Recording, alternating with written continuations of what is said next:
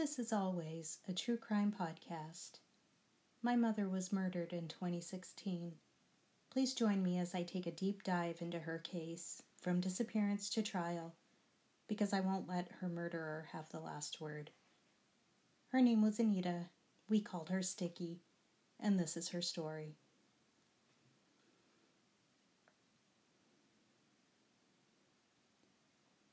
Wilana Anita Reinhart was born August 20th, 1954, in Dallas, Texas. Her parents, Bill and Ann, were hardworking people whose education stopped at elementary school. My grandpa could read and write his name, but not much more than that. He was able to buy a little plot of land in Balch Springs, Texas, and there he built a home for his wife and five children. I don't know how he met my grandmother, he was 10 years older than her and she was very young. Like, very, very young when they married. But she was a typical 1950s housewife, devoted to her family. My grandpa controlled every aspect of her life. Didn't even learn to drive until she was 40 and most of her kids were grown. Both of my grandparents loved music. My grandpa's annual vacation was built around the Kentucky Bluegrass Festival my grandma was a bit cooler, though. She liked Willie and Waylon, Elvis, and the Beatles. She loved the Rolling Stones, especially Mick Jagger. My mom was the middle of five kids. She had two older brothers, Condi and Frankie, a younger brother, John, and a sister, Mona. An uncle named her Sticky as a child, and from then on, that was her name. Family, friends, even I referred to her as Sticky. I assume her childhood was typical for growing up in the Bible Belt. Women and girls were expected to be submissive, seen, and not heard. Her extreme distrust of churches and men left me wondering if she had been abused, but I never asked her the tough questions. She was very pretty and petite with blue gray eyes and long brown wavy hair. Her brother's wife remembers when she met my mom on her first day of high school. She was, quote, just so beautiful and looked so cool. She was shy and quiet around most people, but could be funny and mischievous with those she knew and loved. She was creative and always listening to music. As a teen, she plastered her bedroom walls with pictures of future, future rock legends. She often went to concerts with her older brothers. With the lax security in the 60s and 70s, they were able to gain access to the hotel dining room where Led Zeppelin were eating. At 15, she waited alone backstage to meet Jimi Hendrix at his, and get his autograph. She said he was very polite. He shook her hand, apologized for all the groupies that had shoved her out of the way so they could shove their tongues down his throat. That autograph Hendrix ticket was the most cherished item she ever owned. She kept it for decades, but finally sold it when she needed some cash.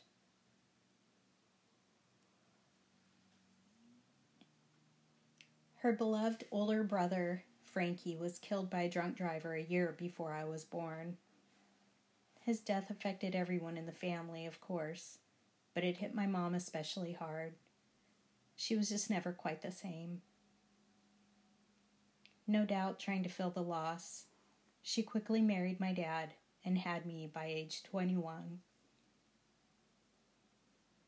My parents had music in common, but little else.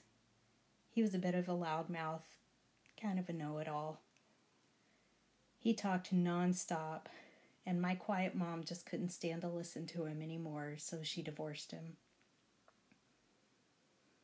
I was five or six when she and I moved into the house my grandpa built. Her childhood home became my childhood home. We lived there with her brother Condi and his wife Susan. Still reliving their hippie days, we had beads hanging in one doorway and a life size poster of Jim Morrison on another. Their friends came over often to play cards, listen to music, and smoke weed. I was the designated passer. During a lesson at school about bones, my teacher asked if anybody knew what joints were. My hand immediately shot up. I also got in trouble for wearing roach clips in my hair to school. Back then, because we had drugs in the house, I couldn't play with neighborhood kids. Only the children of their friends were allowed to come over. So I spent most of my time around adults, including a prominent member of the Children of God cult. There's a very disturbing documentary available on Netflix about the abuse within the cult.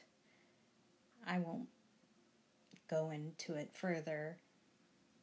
I'm not implying I was abused, though. Quite the opposite, actually.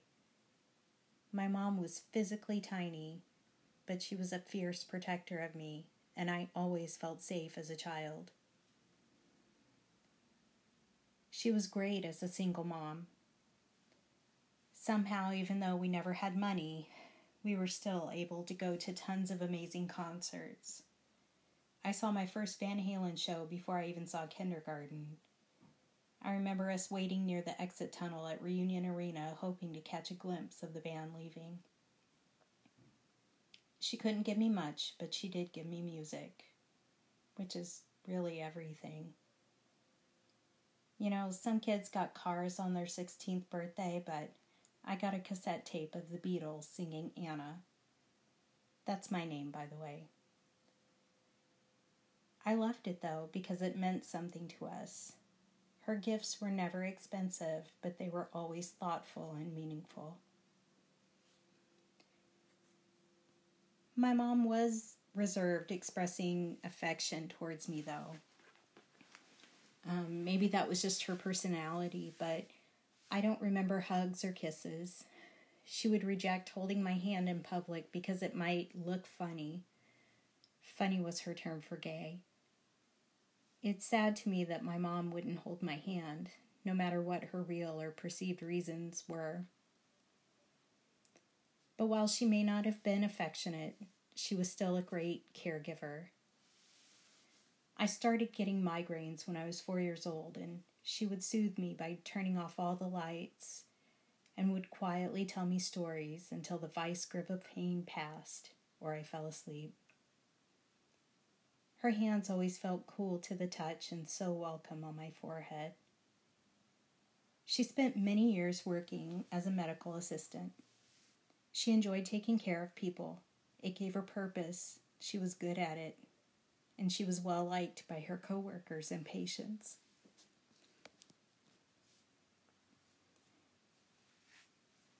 But as I became older, I realized how restless and unhappy she was. She just never seemed settled. She was always agitated. We moved more times than I can count. We went back and forth from Texas to California a few times. She remarried twice after divorcing my dad. One husband was too nice, the other was too mean. She was never satisfied. She struggled with major depressive episodes, alcohol abuse, and violent relationships. She began having trouble holding down jobs that were below her ability she lost her apartment and her car. I went to live with my Aunt Mona while my mom lived in a motel. She began to isolate herself and alienated her family and even me. She would spend days locked away in the dark, drinking and listening to sad songs over and over again. Her depression became much worse when she stopped listening to music altogether. She complained of the noise of the loud guitars she had once loved.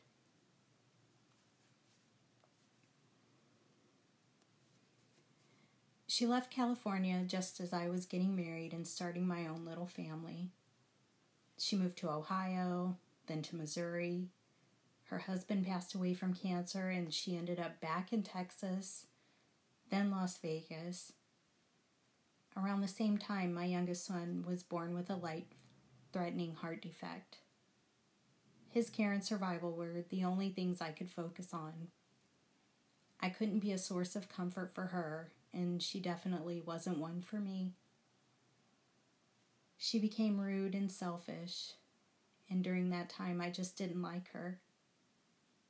It's hard to say that now, but it's how I felt. I only wanted to scream and make her be the person I remembered as a kid. Every time my phone rang, I expected bad news. She was on bad terms with everyone in our family when she finally moved to Joplin, Missouri. It was right after the big EF5 tornado that leveled the town in May of 2011.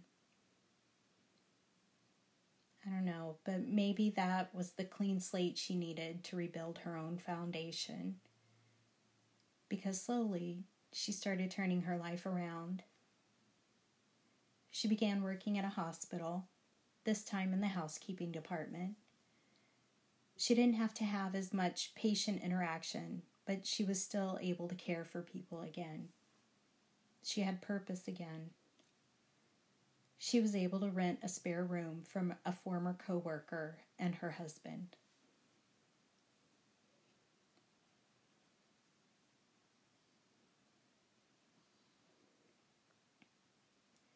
Somehow she discovered the Harry Potter series, which gave her an instant bond with my two boys. She connected with the snarky but tragic Snape. I name this podcast Always as a nod to his one word declaration of love and commitment. I got her an iPhone and added her to our plan so that she wouldn't have to worry about the cost, but she would always have access to me and her grandkids. She also enjoyed having internet access to fuel her Alan Rickman obsession. She got a couple little weenie dogs and named them Severus and Lily, and then Luna came later. She called them my siblings and would text me pictures of them. She lived for those dogs. She finally had the unconditional, uncomplicated love that she needed. In November of 2012, while at work, she had a massive heart attack. A nurse found her unconscious in a supply closet. She died three times that night, and she was in a coma for a week. But she was tough, and she recovered well enough that she went right back to work. And in 2013, she was named the Freeman Health System Housekeeper Department's Employee of the Year.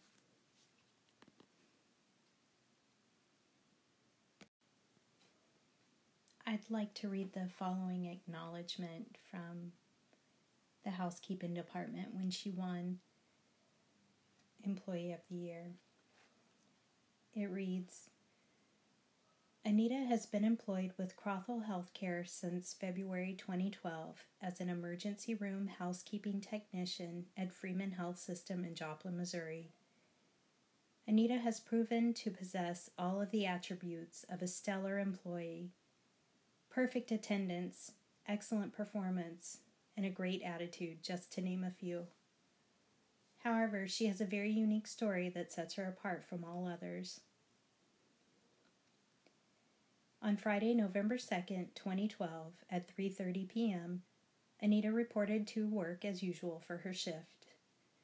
She mentioned that she wasn't feeling well but insisted on working anyway. At 6:30 p.m., while cleaning inside the emergency room, Anita suffered a heart attack. An ED nurse found her lying on the floor of a soiled utility room. She was unresponsive her skin was blue, and she wasn't breathing. She was immediately rushed to the cath lab and admitted to the ICU room, where she remained in a coma for a week.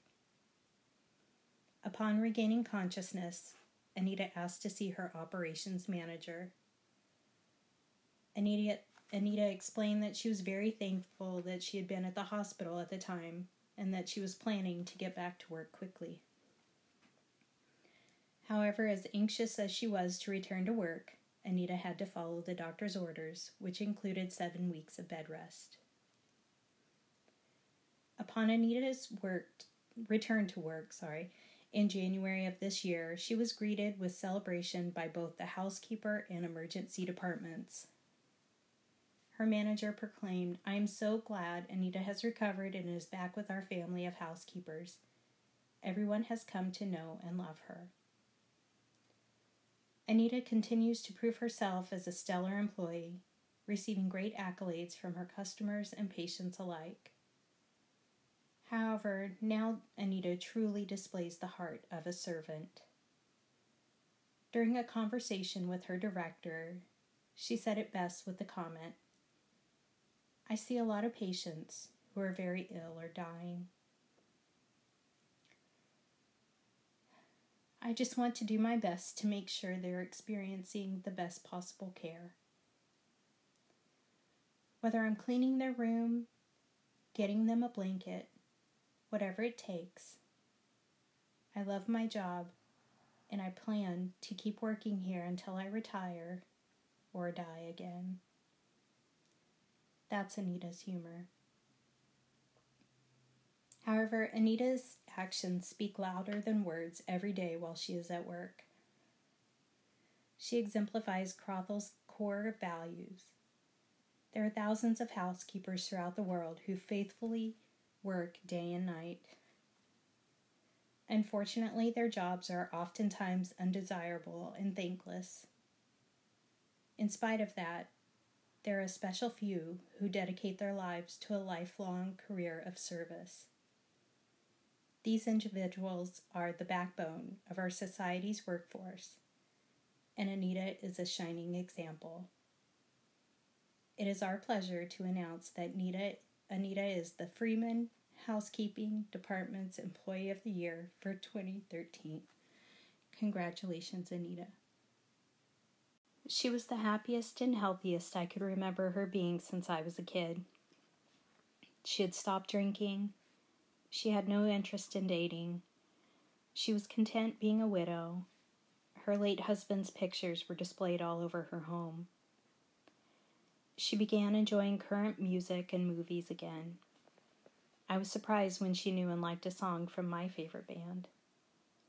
She was becoming herself again, and in the spring of 2016, we began planning for her to come out here to California to visit the newly opened Wizarding World of Harry Potter. She was able to buy her first ever brand new car, and she had just moved into a little rental house with her pups. She was doing really great. But then I got a phone call. Next time on Always.